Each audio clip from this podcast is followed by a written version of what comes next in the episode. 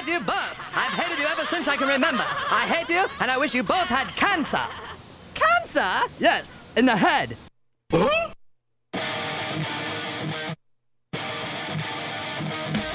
I'm as mad as hell, and I'm not going to take this anymore. Pay no attention to that man behind the curtain. Are you telling me you built a time machine? Out of a DeLorean? This is the Stupid Answer Show. Uh-oh. Sounds like somebody's got a case of the Mondays.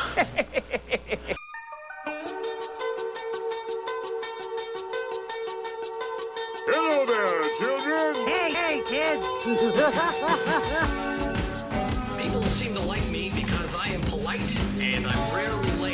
Don't worry, I got an idea. And now, the host of the Stupid Cancer Show, Matthew Zack. Not that there's anything wrong with that. Because he has a lot of chutzpah.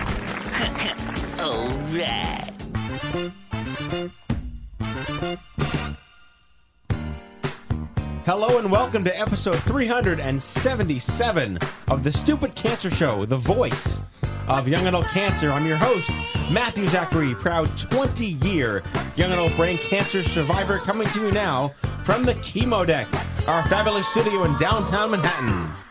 Broadcasting since 2007, the Stupid Cancer Show is a production of Stupid Cancer, the largest charity comprehensively addressing young adult cancer online at stupidcancer.org. I'm Kenny Kane, co-founder of Stupid Cancer, welcoming all of our first-time and returning listeners. Never miss an episode by subscribing to the podcast on iTunes and following us on SoundCloud. It is not okay that 72,000 young adults are diagnosed with cancer each and every year. So, got cancer under 40? Sucks, huh? Time to get busy living, folks, because the Stupid Cancer Show is changing the world one chemo infusion at a time. Got a great show for you. My Breast Choice is a lifestyle blog and YouTube series that uses humor and honesty to explore the impact that a breast cancer diagnosis can have on a woman's body, mind, and soul.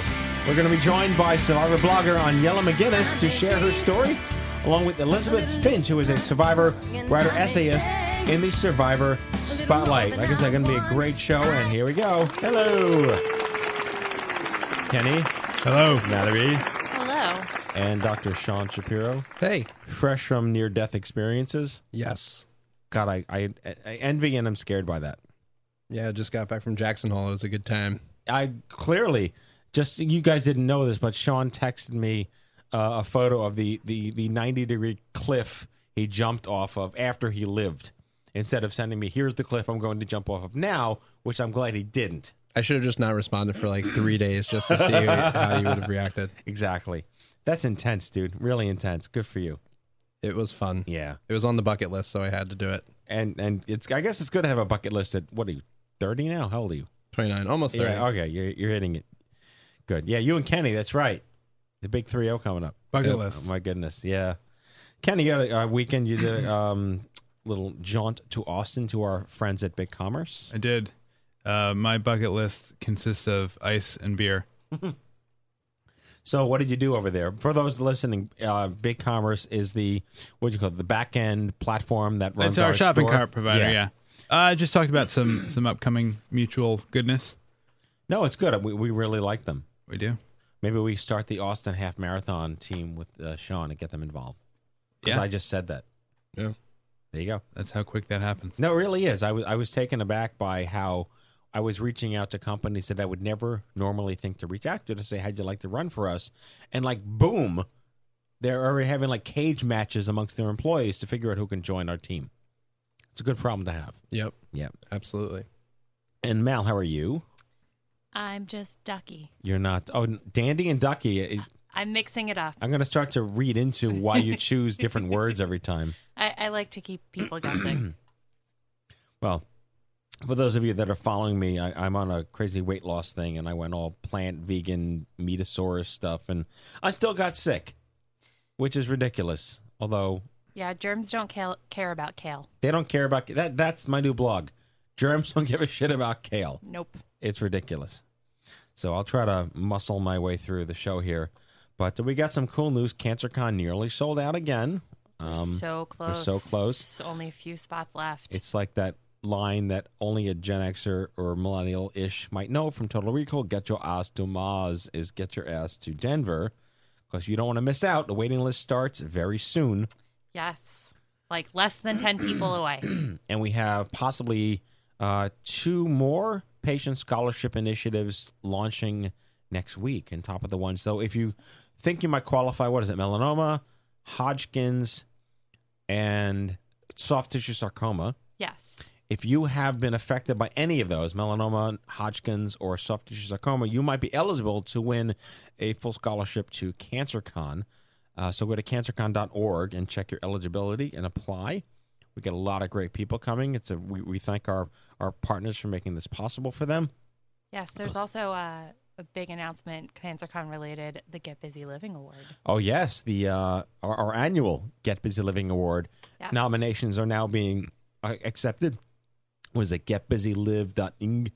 Yes. And there's two awards this year. It's not just a survivor award, there's also a caregiver award as well. which is I think a great sign of the times that not that we never didn't acknowledge caregivers, but to recognize that caregiving in that level of light is so important to who we are. Yes. That's a big deal. It's exciting. Yes, uh, Toast Denver. We're closing in on um, our inaugural fundraising event in uh, Denver. Yep, April seventh. It's it's going well. We tickets are selling, and uh, it's going to be an amazing night at the Art Hotel. So even if you don't live in Denver, we'd love it if you'd consider supporting this event happening. You can go to toast.stupidcancer.org and make a contribution. And uh, we're very excited. Yeah, Denver uh, is excited about this too. Yeah, one one great way to support the cause from afar is to sponsor an angel ticket uh, for, uh, which is basically just allowing a uh, cancer fighter, survivor, or caregiver um, to win a ticket to attend uh, the evening. It's a big deal. Yeah. That website again is toast.stupidcancer.org. And uh, Kenny, you have a small little um, uh, a route exploration I do. excursion thing coming up. Minor, minor thing. We are setting out April 7th uh, on the way to CancerCon. Uh, I believe it's 14 days, 12 cities, because we're ta- we're going through uh, some serious, serious uncharted territory up north in our 2016 Camaro. Uh, so it should be Yes. interesting. So we want to make sure that as many of our listeners are aware that the road trip could be coming through your neck of the woods. So go to what is it, stupidcancerroadtrip.org. That's correct. Lists all the cities. We'll be posting where the meetups are happening and what we'll be doing in town while uh, while we're there. We can't wait to see you or meet you or have you come rejoin us if it's a community we've been to. Like uh, I think we went to Chicago a couple of years ago, right? Yep. Really big deal. It's gonna be great. exciting. We're gonna rack up more than six thousand miles this year. we'll find out. And how many dog years and age is that for you personally? Uh, I don't know. We've stopped counting. Get in the car and keep going forward. Exactly. So it's a big deal. It's very exciting stuff. Um, yeah, so that's kind of all I got. But uh, let's let's start the show. Elisabeth Finch is a television writer, producer, and essayist. Past TV writing credits include True Blood and The Vampire Diaries. Her essays have been published in Elle, Marie Claire, Cosmo, and Fresh Yarn. She currently writes for Grey's Anatomy. And uh, she wrote one of the coolest articles I've ever read called I Confronted My Doctor Who Missed My Cancer. I cannot wait to start speaking with this woman. Please welcome Elisabeth Finch to the Stupid Cancer Show. Hello. Hi, guys. How are you? I'm fantastic. How are you? So my first question is how often do you have to correct people that your name isn't Liz with a Ziabith? Oh, you know, I, I try not to bug too much about it. Most people in my life ends up calling me Finchy anyway, so I just Finchy. sort of let it go. No American Pie reference there at all. no, not even a little bit. Not even a little tiny little bit. I get it. I get it. Uh, yeah, I, I I think I was first introduced uh, to you when probably eighty grillion people from our community said you got to read this piece.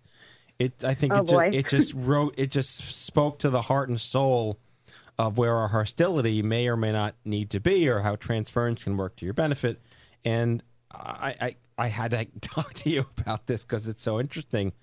Um, I also uh, like the fact that you write for uh, Grey's Anatomy. We've had several of the writers on the show, and we work very closely with Dan Shapiro, who I believe Yeah. also counseled uh, to the writers as well. Dan's a personal friend. I've known him since he was diagnosed in the late '90s. So, um, and and you know, I'm a pop culture geek, and I love to see cancer in pop culture not be Sure. Debra Winger in terms of endearment anymore, and that's really Right. compelling for us. And you know, with Chasing Life and 50-50, there's there's been this sort of radical sea change in what we think viewers need to see versus what they might expect to see. How great is that? It's a big deal. I'm really, and you're a part of that. So congratulations on everything, and oh gosh, thank you. A very tiny small part, but I'm really happy to be a part of it. take the compliment. you don't know me very well. Yeah, so let's let's. I mean, yeah, getting cancer at not eighty is who we are as an organization, and you were thirty four. And I just we we typically ask our guests, what was your life like before you were thirty four, and you were just probably living the dream, or some version Uh, of that, perhaps. I was. Yeah, I was on. I was on my way to it. I was, you know, I was climbing up the ladder in terms of wanting to be a writer, wanting to be a TV writer specifically, and the writer's strike hit, and my and I was still an assistant uh, on True Blood, and I was running around like the rest of my assistant friends, going, "How am I gonna, um, you know, make ends meet?" While the writers who are in the guild sort of shake this all out. How is that going to work for me? And I was really frustrated one day, and I went hiking to just sort of get my you know energy into a healthy place. And i twisted my knee um, as a freak accident. And i cracked my kneecaps in half. And i tore some cartilage which was super painful. And uh, it started me on this crazy trajectory where for several years they were trying to figure out what the heck was wrong and why did all the typical fixes for someone my age and my abilities why it wasn't healing um, we i did four different types of surgeries and we tried to be as minimally invasive as possible but all the while I kept having this nagging feeling like something isn't right because all the things they kept saying typically would fix it weren't fixing it to a point where I finally said, guys, we have to do something. And I went to several different doctors all over the country to say, hey, are we doing the right thing here? And it finally came to pass where they said, you know what, like I had one surgeon who ended up being, as part of the article, ended up being someone who threw his hands up in the air and just said, I don't know what to do with you anymore in a very dismissive way. But I still was someone who only had 17% of cartilage in my knee. And that's not normal for somebody my age. I was 34 at the time. So I was super frustrated, and I kept going to a couple other doctors saying, "Guys, I have to get my, back my life." And a doctor, uh, I had to be flown out to uh, Iowa because there was a guy who agreed and said a knee replacement was the only seeming solution at this point, even though it was pretty radical for someone my age.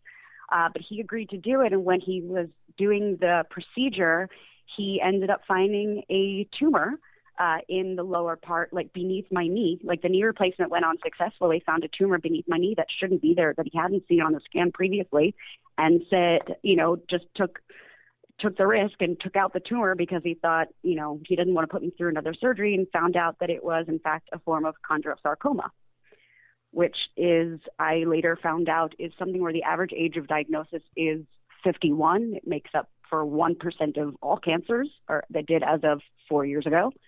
Um, so that was when my life went from normal to what the hell is going on now?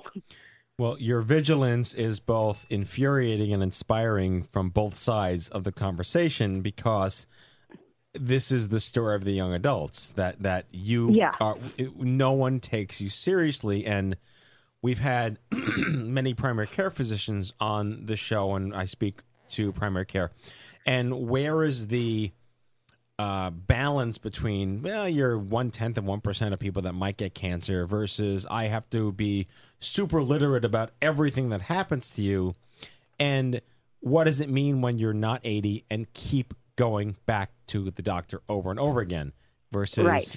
it it it should if it's fine and they fix it, it's fine. But you're you're telling my story and the story of millions of other people who just are not taken seriously. Maybe not the first time, which could be a little leverage, but you know, the tenth time, maybe yes. So Exactly. And I, I mean, I understand, you know, in retrospect, I understand why I was, I, I still remain like such an atypical profile. But what happens, unfortunately, and it's, it, you know, so many men, including yourself, have the same story. But this curious thing ends up happening when you are a female that you get labeled more so than men as the hysterical one. Yep. You come in the third time, you're someone who just needs a good cry, who needs a little patience, who oh, maybe we should give you, as it was prescribed to me, that I couldn't walk up a flight of stairs as a 34 year old. I don't need antidepressants. I need Right. antidepressants from dealing with you, doctor, who won't listen to me. But the problem is not my emotional state. And if I'm crying in the office, it's not because I think, it's because I think there's something bigger going on here and you're not hearing me. Right. Um, and one of the terrifying things that I've found along in my research is how often women in particular are given when they're complaining about pain, whether it's in the ER, whether it's in their doctor, they're given sedatives instead of their male counterparts who are actually given pain medication. Because the idea is it's an emotional thing for women. Um, it's there must be something wrong with your squishy little heart. It's not the fact that you have cancer growing in you. That's a very that's a fascinating take and some- something I actually com- completely believe and have seen personally. So, so congratulations on being Oh. being Being the guinea victimized. pig, right? Yes, being the guinea pig One of many. of ignorance. Yes, exactly. So, all right. So you finally get you get the knee surgery, and that's when they. So your early I detection, yeah, your yeah. early detection me, was knee "Good job. surgery. Yes. Good job, your knee's fixed, but you have cancer in both your. T- they removed it from my tibia, but I also had it growing in my spine, and because they had attributed all the back pain that I had been experiencing the last two years as well, obviously, because your knee has been jacked. Of course, your back is going to hurt. Right. So they found chondrosarcoma that was hanging out in my lower spine as well. So all right, so you're you're doing your thing. Life is wrecking everything because you don't have a diagnosis. When you're finally diagnosed, did you have a sigh of relief and then a holy shit moment? Uh, there actually was, bizarrely enough. I mean, it, it was, and I think other people have experienced this too. Of okay, first is I'm not crazy. I'm not as crazy as they've made me feel all of this time. There is something, and then later it hits the, oh crap, this is something I actually have to Yeah. fight and deal with. Um, and I was in so much pain about my knee and the recovery of that. That cancer at the moment almost seemed secondary to oh first they fixed my knee can i go hiking and then the second thing is oh hold on a second we have to talk chemo Right. so it was all a big bag but yeah there was that relief of there's something that I, the thing that i've been telling you all along is true and then we had to deal with oh i hate what's true Right. So let's talk about that then. Once you knew it was something bad, did you stay in Iowa or did you go home? Where, where what were the decisions that Uh, were happening then? I was very strange in that um, I kept it a secret. My parents, my mother was there. Uh, my I had friends that were there, and for some reason, my brain put it in a category of this is not something I'm going to tell anybody else other than my doctors. I, you know, I, it's part of me. I still can't explain it. It took me a very long time to communicate it to other people. But what became very clear was that doing chondrosarcoma doesn't typically respond to chemotherapy and radiation historically, um, or, didn't at that time. Uh, surgery seemed incredibly risky because of the position that it was in my spine at risk paralysis or death. You know, two really great things. Uh, so, and there were a couple people that were starting up clinical. I went shopping all around the U.S. to talk to different doctors and different um, cancer centers all around the world, and there were several clinical trials that were just cropping up just as I was there, uh, just as I was diagnosed uh, to be treated chemotherapy and try it and see if it would work. And it was an eight-week intensive, cross your fingers and hope this shows any kind of response. Um, and I was one of the very lucky ones where I did show some shrinkage of the tumor, and then I continued beyond what the clinical trial was prescribed, but at least showed okay, there's some shrinkage of tumor, and we can keep going on this and see what's happening. Uh, and it's been a very long series of staying on the like on those different drug medications, staying off of chemo and radiation, and uh, off and on for about three years um, to the point where now I'm very fortunate that there's a tiny, everything else has gone away. There's a tiny cluster of cells still hanging out in my spine, as I like to think about it, Right. um, that is managed pretty, if I do pretty regularly intense medication, but it seems to not be moving, knock wood. No, So that we can't get rid of it, but we can keep it small and contained, and, you know, that's what we hope for, I guess. I, I, what, what struck me most about what you just articulated was that you were actually on a clinical trial, and that is so Yeah. rare for people that aren't eighty or or eight. How Yeah. how how is that made aware in, in your world? Like usually the doctors either don't think you need one. They're not aware that there is one. They don't think to tell you because there's bad stuff happening, or you you may not be a human being that would even think to know that's something you look for. I was pretty I was pretty aggressive in my research as soon as I you know, I was in my own bubble alone because by my own choosing. I should point out I have a lot of wonderful people in my life for some reason I chose not to use any of them. And I just went into a crazy workaholic research mode and went to every single cancer center I could find and ask them questions and ask them who was available for clinical trials and what would they do. And every doctor was saying, "Oh, well, chondrosarcoma, you never use that for clinical. Tr- you, you never use chemo for that. You never use chemo for that." And I would keep asking them, "Is that still true? Is that oh, this is the last statistic I saw? Is that still true?" And I started to hear rumblings about something they were just trying in several different hospitals. So I would go. I just showed up on their doorsteps and went to their rooms and asked if they were the ones doing the clinical trial. I was a kind of a crazy person, but I was a crazy person in the name of finding out from as many different current databases as I could get my hands on. And my doctors in Los Angeles were pretty amazing about getting me at least like access to talking to the right people at the right time. I love that you. And it cha- was just a matter of luck. no, you're right. You, you you very cleverly channeled your inner Woodward and Bernstein to do all the reconnaissance necessary. I mean, Yeah. I, I you you're a writer, producer, essayist, but do you have like that? It sounds like you have a journalist bone, you know, at the core of your curiosity. Um, I have an absolute curiosity just about human nature and human behavior, and I really am stubborn in terms of I don't like being told no. And if somebody says there's one thing I can't have, that's the one thing I want to insist on having. And it's in some cases it's not an honorable quality, but in this case it paid off because I just wouldn't stop because it didn't seem like there should only be one answer. Um, and uh, you know, I just I genuinely lucked out in that there was something cropping up just as I was experiencing this. Otherwise, I think I would have immediately done the surgery. And this cancer was not far gone enough where some, where we were able to say, let's risk it these six to eight weeks. Let's see if we get any kind of results. So one of the elephants in the room for young adults, I always I always have to explain when people say, "Well, why just young adults? Don't we matter too, Granny?" And I was like, "Yes, everyone matters, but we're just different." And the defining factor as to what says get, what's get what gets people to say, "Oh, of course," is fertility. That yes. chemotherapy and and and clinical trial like they can jeopardize your reproductive health. Was that something you discovered on your own, or was it not even in the rhetoric of anything? Um, my when I signed on to do the clinical trial, it was one of the first things that they pointed out to me, um, which I know isn't the case for other people, and that's unfortunate. Uh, for myself, it was pointed out, and it was very. I was always somebody who I thought in the back of my head, I never really wanted to birth children that I would want to adopt sometime at some point in my life, and I was fairly certain that was the path I was going to choose. But it wasn't until there was a doctor in front of my face saying, "Do you want to take some time to preserve your fertility, or do you want to chase after this thing that you can have right now?" That it became very clear of, yeah, I want to chase after the thing that's going to stop the cancer growing in me.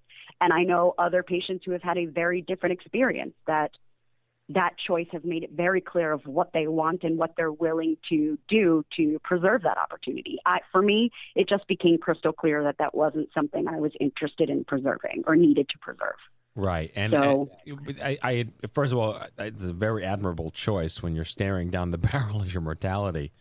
and you're right, there are many women who forego treatment starting immediately to go through the 12 week or the three month or the 10 day process, but their cancer will have accelerated in many cases, and they wind up getting a more aggressive stage, all to Yeah. guarantee their own right to be a mom. And this is one of the major legislative issues that we're we're following on the back end from a uh, a payer perspective. A, it's not covered. Right. Even, if you're made aware of it, you can't afford it. So, what good is it at the end of the day? But I, I, I think it's a very noble and brave decision you made. But there are certain instances where women aren't even given the choice. The choice is made No, by the doctor. Not. No.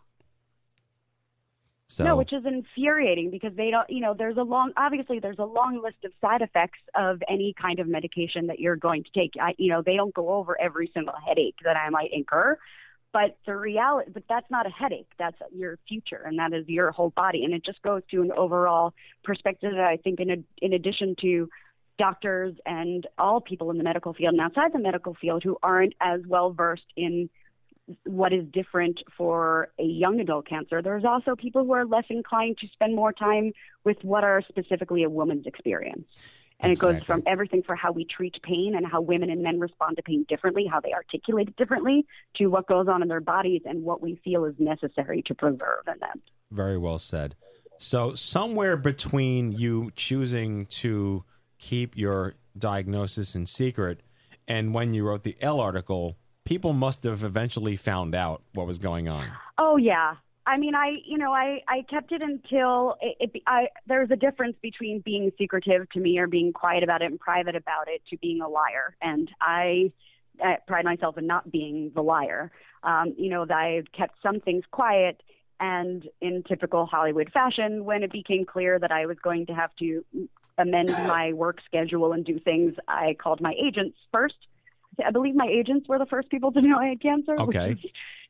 Terribly bizarre and messed up, but they knew, and then my boss knew at the time, and then eventually I knew that the side effects were going to render me bald and uh, sick looking, and that was a point where I was, you know, I was really committed to the specific treatment I was on and was ready to let people in as I saw fit. Um, but it was a, for me, it was very much a process, and for me, and accepting the reality that was happening for me, and I've gotten a lot of caught a lot of flack in retro retroactively, but I understand that too. No, so uh, we have five minutes left. I, I could talk to you for two Sure. hours. Two hours, I could talk to you for two hours because this is so compelling. Anytime. No, I'm serious.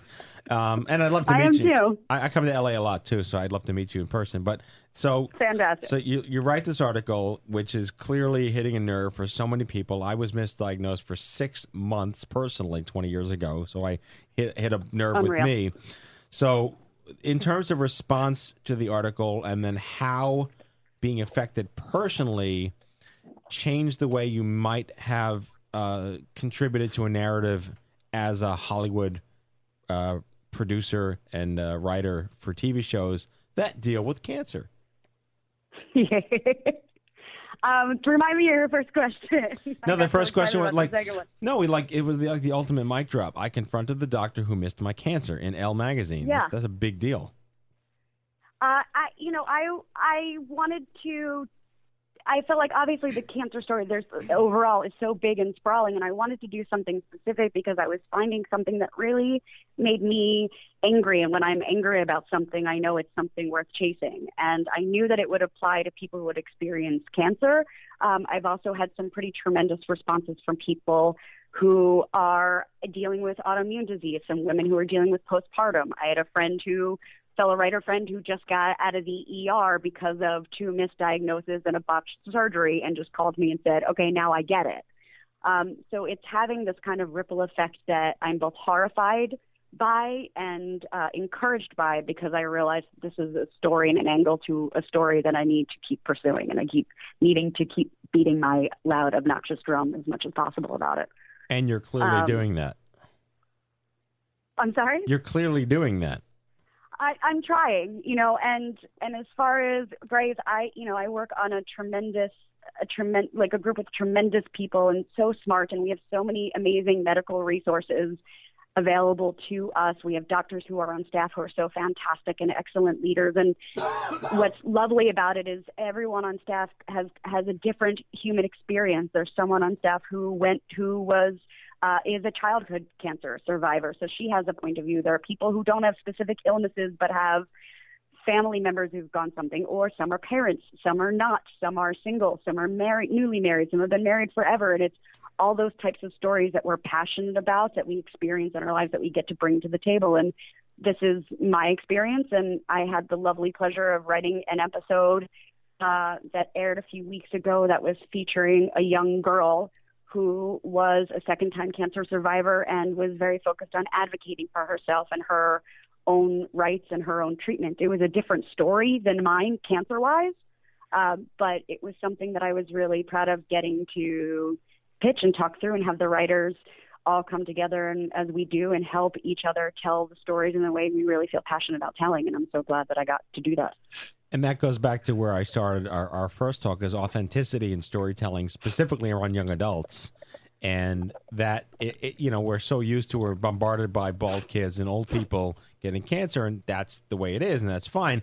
But when you have the chance to tell the story about someone that isn't in that age group and how it's different, that's Yeah. a game changer. Absolutely. we had the pleasure of working with um, Sean Patrick Smith at ABC Family recently on the Chasing Life series for two and a half years. And uh, we got, I, I got to, you know, basically coach uh, Joni and I forget the other writer's name on on what it really would be like for Italia's character April to go through this, this, and this to the point, and we didn't, we couldn't possibly have planned for this, but they put stupid cancer products on set. Amazing.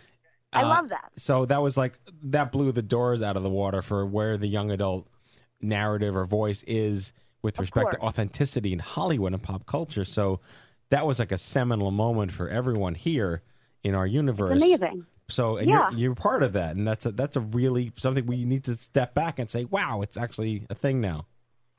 Well, I, I, you know, I feel absolutely out of my mind lucky for many, many reasons. But how many people get to experience something as awful as I did, but then find ways to be productive and channel into something that will helpfully, hopefully, be helpful to everyone. And there isn't, you know, there isn't one cancer story. So I'm so glad that more people that are speaking up in this young adult cancer group and the people in ever will be able to share their viewpoints that there isn't one look, there isn't one sound, there isn't one experience, there isn't one trajectory. And the more people that are out there telling their stories, I feel like the more people they're going to help and more people are going to be at home sick in, in a bed or not sick in a bed saying, hey, that's me, I see me up there.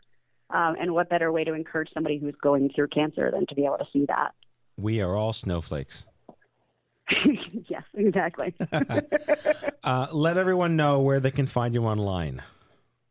Uh, I am at ER Finchie, E R F I N C H I E, on Twitter um, and on Instagram. Fantastic. Elisabeth Finch, young adult survivor. Thank you so much for having me. Yes, stage three chondro. There's lots of you like syllables. Chondrosarcoma, which is cool. Yes. And terrible. but yeah, like ch- Google. I confronted my doctor who missed my cancer. The article Elle magazine changed the rules for what's possible. Thank you for joining us. I look forward to meeting Thanks you for in person. having me. All right, take care, Elisabeth Finch, everyone. Take care.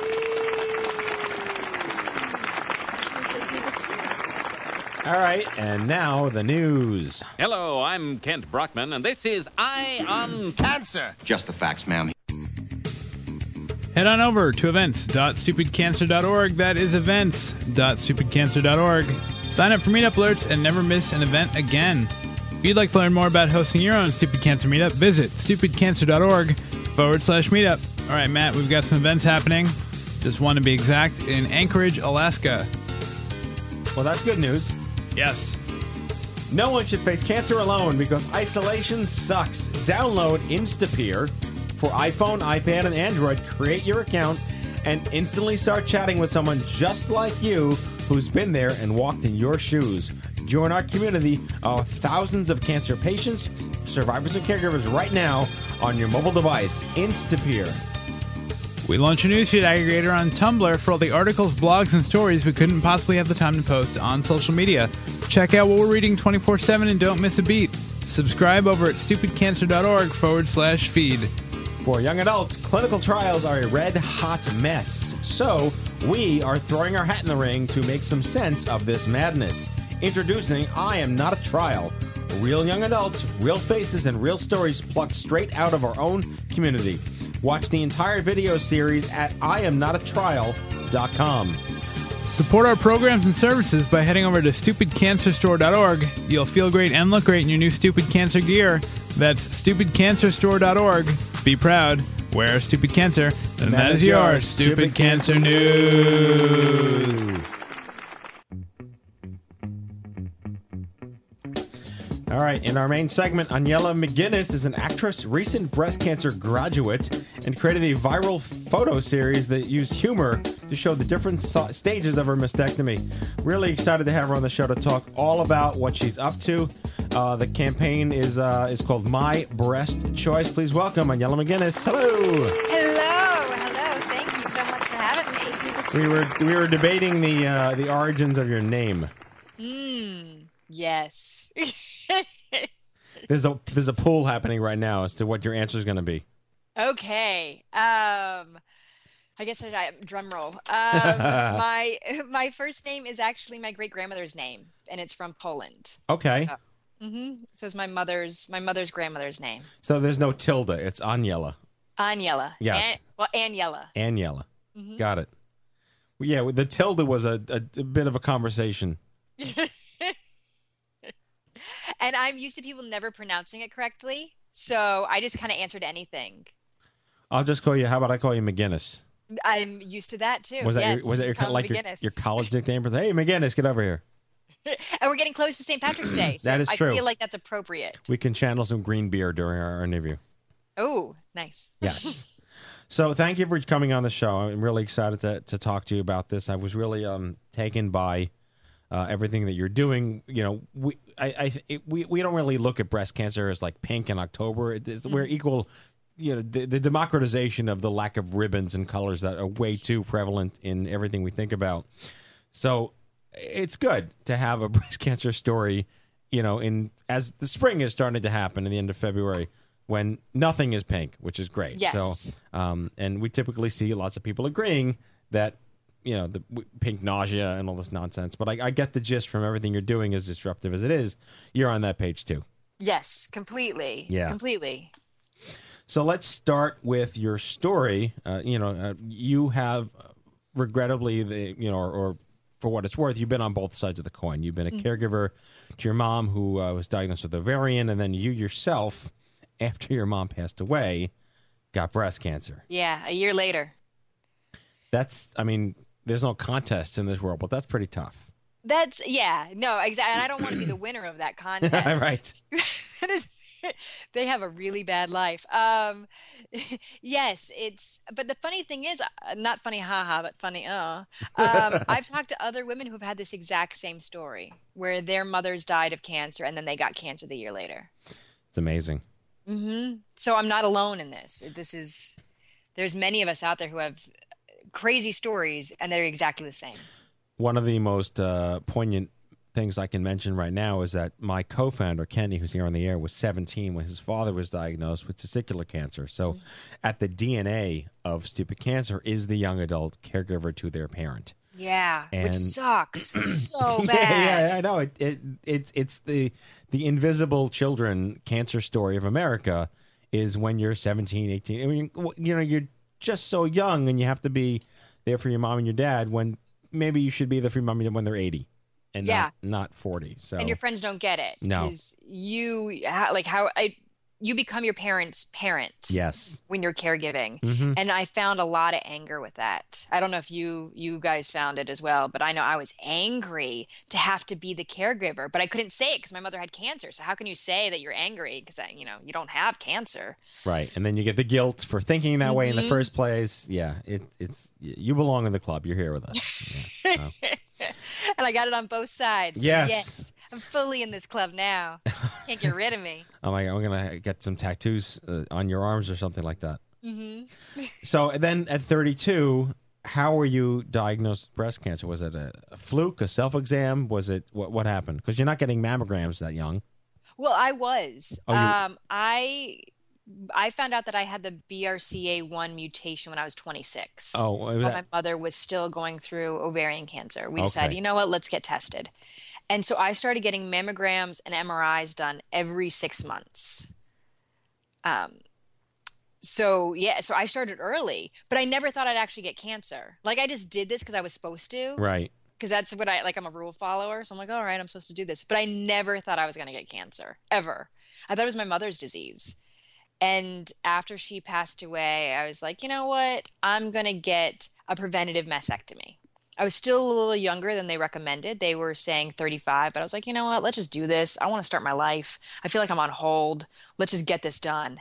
And it was, I decided, I'm like, let me get my last MRI for old time's sake, because I'm not going to need these anymore. Famous Why last not? words.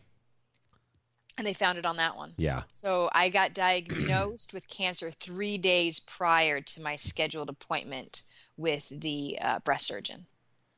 Did that come in handy or was that weird? It came in handy. Uh, other people, their reaction is like how horrifying, like, oh my gosh, what bad luck. And in all honesty, it just confirmed my choice. Where I was maybe 80% sure I wanted to do it. And after being diagnosed, I was 100% sure. Right. And so that for me was a huge benefit. And I was diagnosed and didn't have to make any phone calls for doctors. I already had everyone in place. I already had spent the time finding what breast surgeon I wanted, what reconstructive surgeon I wanted, without the pressure of that ticking time bomb of like, oh, I have cancer. So I got to do it at a very leisurely pace and kind of, you know, shop around, fi- like really figure out who I wanted. So when I got diagnosed, I just sat there and waited for the next three days until I showed up to my appointment. I think what's most intriguing to me in this story is that you are made aware of hereditary risk, and that Mhm. is not very often discussed. Yes. So, kudos uh, on having a great doctor. I mean, was that or was that something that you and your mother discovered on your own, or was it brought to your attention? Uh, it's hard to remember back at this point because it's been about eight, nine years. But I remember us hearing about the mutation. My mother just figured she had it. My mother had had breast cancer, she had had skin cancer, and then she got ovarian cancer. And so she just assumed she had a genetic risk for cancer. Um, and she was with UM Sylvester, which is a research hospital. And m- so yep. she fa- figured that if she got tested, she already assumed she was positive, but she, if she got tested for the mutation, they would then, insurance would pay to have me get tested. Ah. Where otherwise, it's a really expensive test. Got it. So she got tested, came back positive, and then I got tested at her same the same hospital and came back positive. So it was um, thankfully to my mom. My mom going, you know what? I want you to be able to find this information out. So this was many, many years ago, and yet you took advantage of the early internet to start documenting things. Yes. You took the risk that YouTube might become something one day, Yeah. and and so what? what I mean, I think that's such a sign of the times because, you know, we, we talk about my diagnosis in the '90s. We didn't even take pictures back then. Like cameras were like this foreign object that you took to Disney World or something like that. So, but even like ten years ago or nine years ago, no one would have necessarily thought, "Oh, selfies," because it didn't really exist back then. But you decided to have the chutzpah to start documenting all of this. Can you tell us about that decision and how it went? Yes. Um, well, it's funny. The original that first moment when I actually, because I've videotaped myself two hours after my mom died from cancer, um, talking about it. You know, saying, you know, okay, my mom's dead. This is how this feels, and um, I was only doing that because I decided I'd. I'd I keep having these random attempts of like, oh, I'll do a video blog, and then I realize it's a lot of work. Yes, it is. Post production is a bitch. Yeah, I'm like, oh man. But I had just for my 30th birthday, I went and did a silent meditation retreat for 10 days.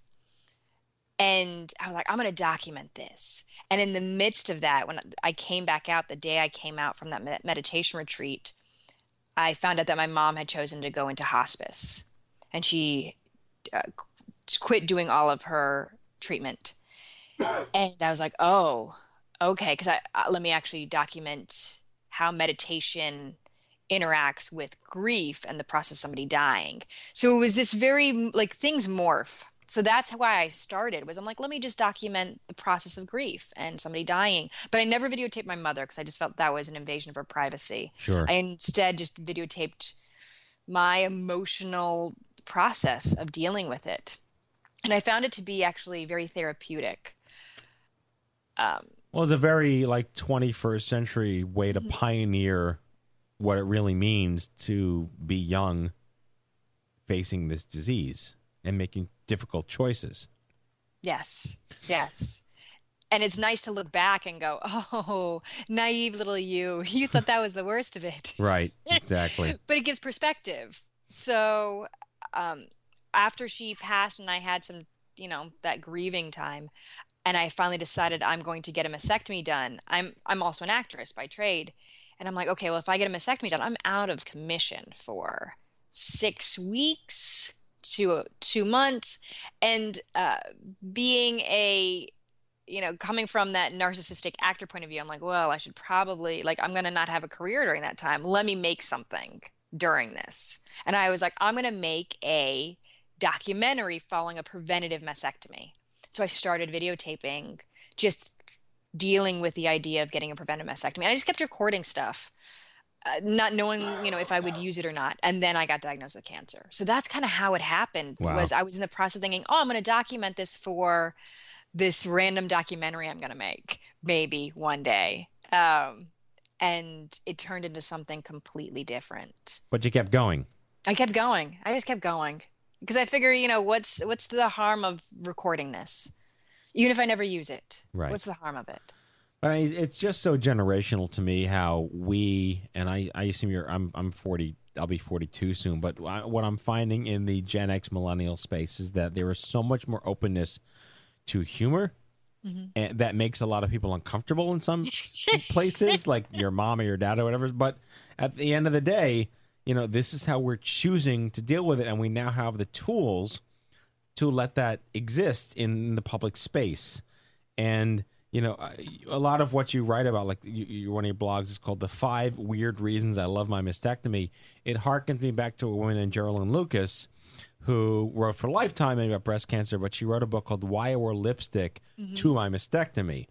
And it just like, why are you even telling me these things? I don't want to know these things. But the whole book is laughing through, you know, tragedy and how she was taking ownership over things she didn't have control over. And I see that in everything that you're doing right now as well. And it, I, you're clearly an actress. You clearly, you know, the, the the public spotlight is your place to be, and it resonates really, really well. Yeah, I feel comfortable there. And I, I found, though, for me, a big part of it when I finally really got into it and got through the idea of, oh, I'm going to do this because I'm an actress, but I realized I'm going to do this because there's nothing else out there that resonated with me. And I'm like, I'm going to make something that I would have wanted to see, which is why I came up with the photo series. Because I, when I was looking for mastectomy photos, they were all either the medical photos of you know headless women just their breast under fluorescent lighting and it was really it was a hard pill to swallow that this is what I was getting into.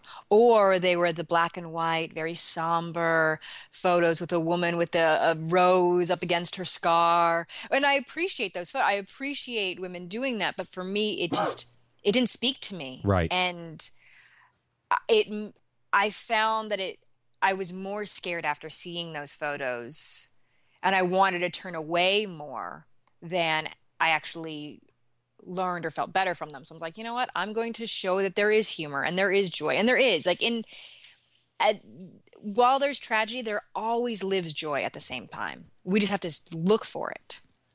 So let's let's then talk about that. So t- tell us uh, more about some of the specific projects that you've been working on ever since. So you you you were an, an internet success in the sense that you accomplished what you wanted to, used a new medium to get it done, and you now have been channeling that to your benefit. To I mean, you're you're owning what you went through clearly, but what what's been the takeaway to all the people who have become your fans?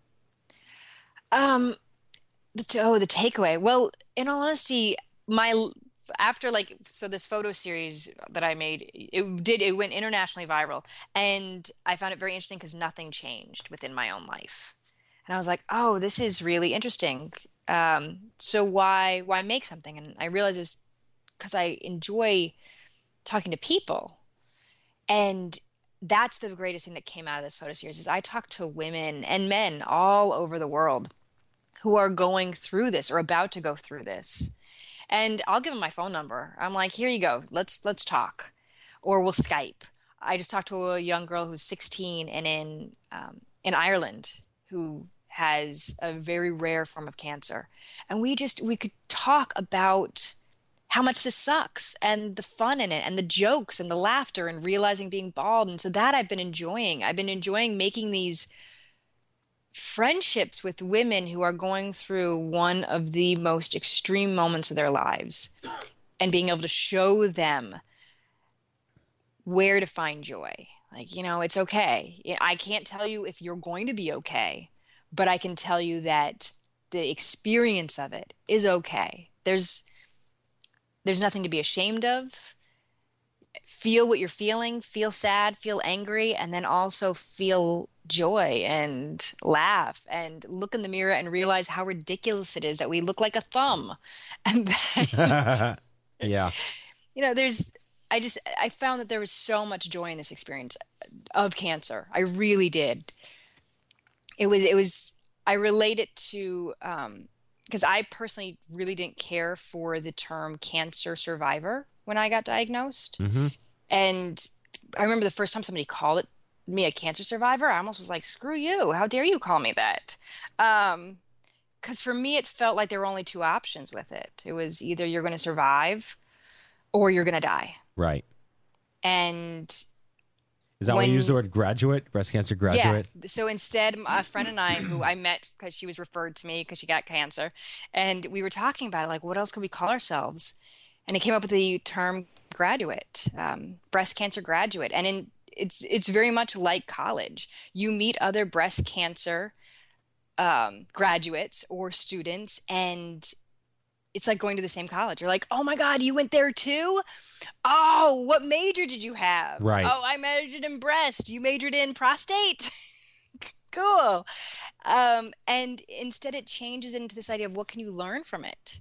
You know, these courses that we're taking of cancer and how am I going to use this knowledge to better others and better the world when I graduate from this? And if I have to go back and get a second major or get a bachelor or um, a master's degree or PhD, there's nothing to be ashamed of in that.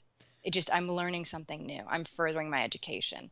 And if heaven forbid, you know, I don't, I don't complete the major, it's not taken away from me. That title doesn't get revoked. Well, it goes back to um, the Stuart Scott quote and, and many others like him, where you know, the, the gist of it was not about how long you live, it's how you live and what you choose to do while you're living. And, uh, you know, um, we all have an expiration date, and that's kind of cliche to say here on the air on a cancer show, but it's true. And, you know, we're always going to wait for the other shoe to drop and anxiety and, and follow ups and things like that. But, you know, you're, you're really owning your, your story. I, I was hoping you could talk more about what you're currently working on. You said you're editing a documentary film. Is- Yes. Is, that new a new project? Yeah. Uh, uh, while I was going through cancer uh, and chemo and my mastectomy, a friend and I co wrote a one woman show, which I performed while I was on chemo, that used the footage from that I had captured. Like I recorded myself finding out the news that I got cancer. Like I hit record and had that footage uh, coming out of surgery. And so we put all of this footage together of my doctor's office dance parties at every chemo. And we interspersed it between sketch comedy because I come from improv background. So we used sketch, we used stand up, and we used these videos and made this one woman show that isn't a normal narrative. And now we end up filming it and we're making that into the best term for it is documentary because it has that footage of that from being diagnosed and the process, but it also contains these sketches that I that I perform by myself, like where I am playing cancer and cancer and I are bargaining for what what body parts I get to keep. That's And- that's actually very funny. We we joke here. I mean, uh, you can only like Jews can say Jew jokes, like we cancer jokes here. is you know how many body parts can you live without to function? and like, well, we don't really need the spleen and you know the breasts and testicles and you know you don't really, really limbs are overrated. I you know so what what's the minimum you can get by without being like a football, just getting kicked around as a person Exactly. and, and, not Well, like get I don't have ovaries anymore, or fallopian tubes, or a cervix, or any of that stuff. So Right. I was like, man, I'm I'm technically a post-op transsexual, yeah. um, which I'm cool with. I'm like, all right, um, I, I'll take that title. So there's so many like it. Yeah, you. I don't and I don't need it. I get hot flash and I'm in menopause, but it's cool. But that that's the young adult story that doesn't really get out there. Like you shouldn't be barren because you had cancer. something as benign or devastating or sensationalized as that may sound to different people, cancer shouldn't, whether you want to be a mom or not is irrelevant. Cancer shouldn't take that liberty away to be a mom or dad. And, and I mean, did you have that hysterectomy knowing, or was that even a discussion when, when you made that choice? Oh, Well, I knew that I was plan. I, I planned on getting this done. I just the date got moved up once I got diagnosed with cancer. So I didn't technically have to do it right now, um, but it was such a high risk for me to get ovarian cancer that it it wasn't worth it for me. No, of course. And the BRCA gene can be the mm-hmm. devil that you don't want to know, and it, it can come back and mm-hmm. kill you or bite you in the ass anytime. Yeah, So- anytime. So it was worth. And in all honesty, I don't have a period anymore, so I kind of feel like I got a pretty good end of that. Oh, boy. Like. There's your cancer humor right there, folks. Ah, but it's awesome. It, it- like I ended up donating all of my tampons and maxi pads to the homeless shelter. Wow. Like when I, I was like, oh, I don't need these anymore. like I was thrilled to give them all away. You know, where I don't know if you know this organization, they're called the Young Survival Coalition. Mm-hmm.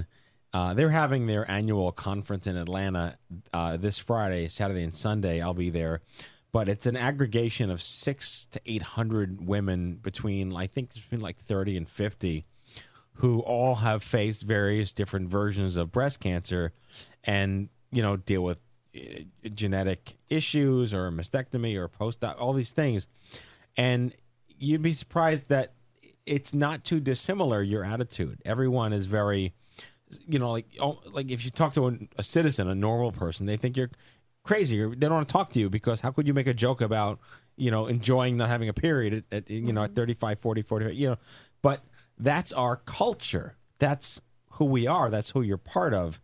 And you embody it so well.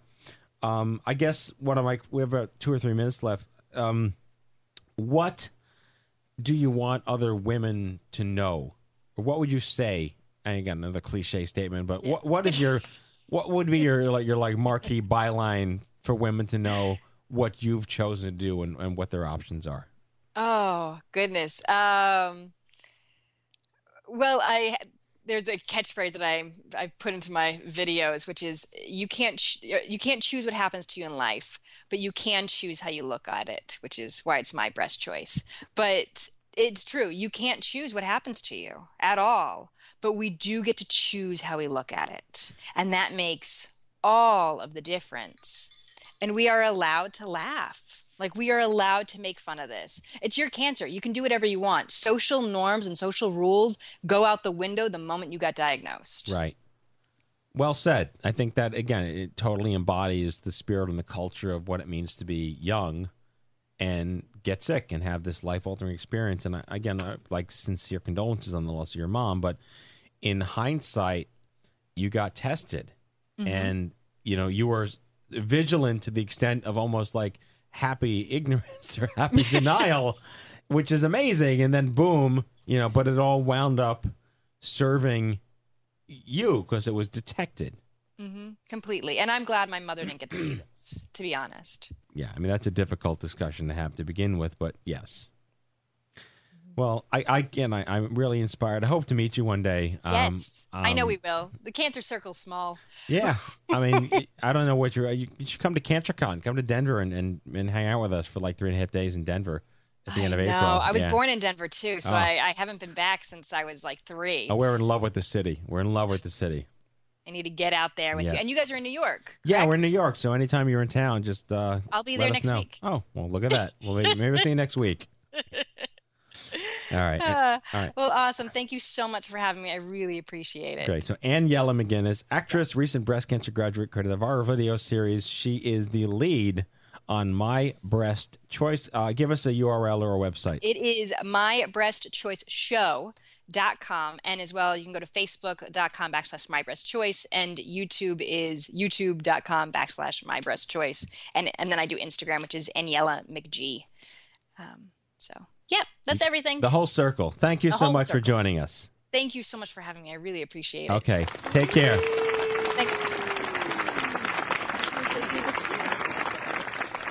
And now it is time for our closing sequence. Prepare to activate. Uh, I hear there's rumors on the uh, internets. You ever seen a grown man naked? And so, to all of you, a fond farewell. Hooray! I'm helping. You are a meathead. Oh, Magoo, you've done it again. That was so terrible, I think you gave me cancer. Okay, folks, that's our show, the 377th episode of The Stupid Cancer Show. Never miss an episode by subscribing to the podcast on iTunes and following us on SoundCloud. I'd like to thank our guests, Elisabeth Finch and Daniela McGuinness, for joining us on uh, the show here. Broadcasting since 2007, The Stupid Cancer Show is a production of Stupid Cancer, the largest charity comprehensively addressing young adult cancer online at stupidcancer.org. Coming to you now from the chemo deck. And on behalf of my whole team here at the Stupid Cancer Show, we hope you had as much fun as we did poking the stick at Stupid Cancer. Thanks for listening, and we'll see you back during the next exciting podcast of the Stupid Cancer Show. Goodbye, folks.